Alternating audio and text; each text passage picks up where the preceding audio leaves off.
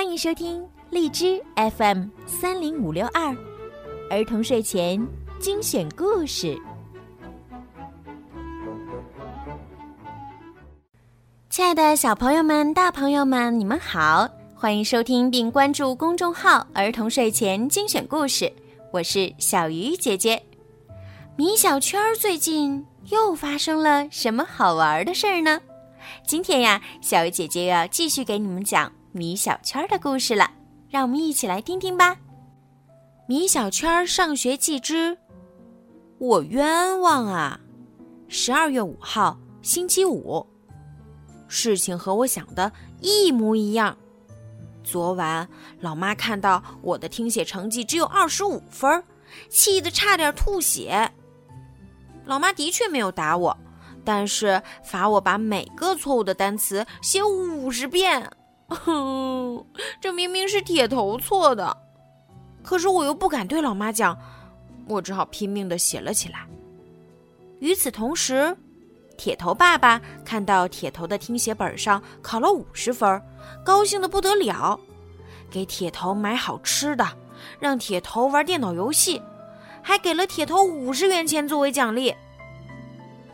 今天，铁头把好吃的分给我一半。总算我没白挨罚。对了，我要求把五十元钱也分我一半，铁头死活不同意。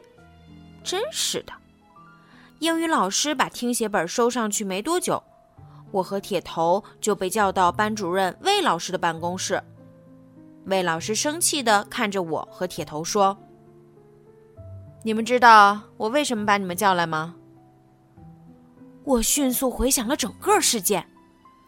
完蛋了！我和铁头都忽略了一个重要问题。听写本的前一页是邢大雄、铁头爸的签名，这一页突然变成了米博文、我爸的签名。魏老师一定是发现了。魏老师狠狠的把铁头的听写本拍在桌子上。邢铁。我来问你，米博文是谁？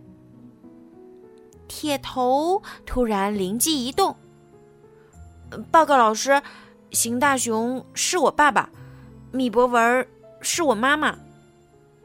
昨天爸爸出差了，是妈妈签的字。魏老师听后大怒：“你俩还敢骗我？把你们家长叫来！” 老师，我冤死了！是铁头说的，我都没说话。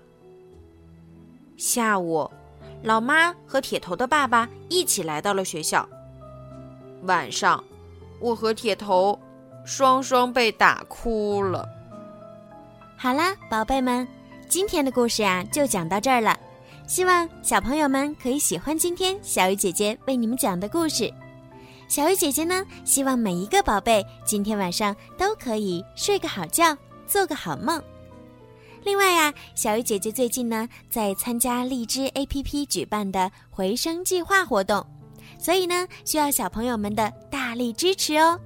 希望小朋友们呀在荔枝 APP 当中多多的为小鱼姐姐转发、评论、点赞、打赏，谢谢宝贝们的支持。好啦，孩子们，赶快行动吧！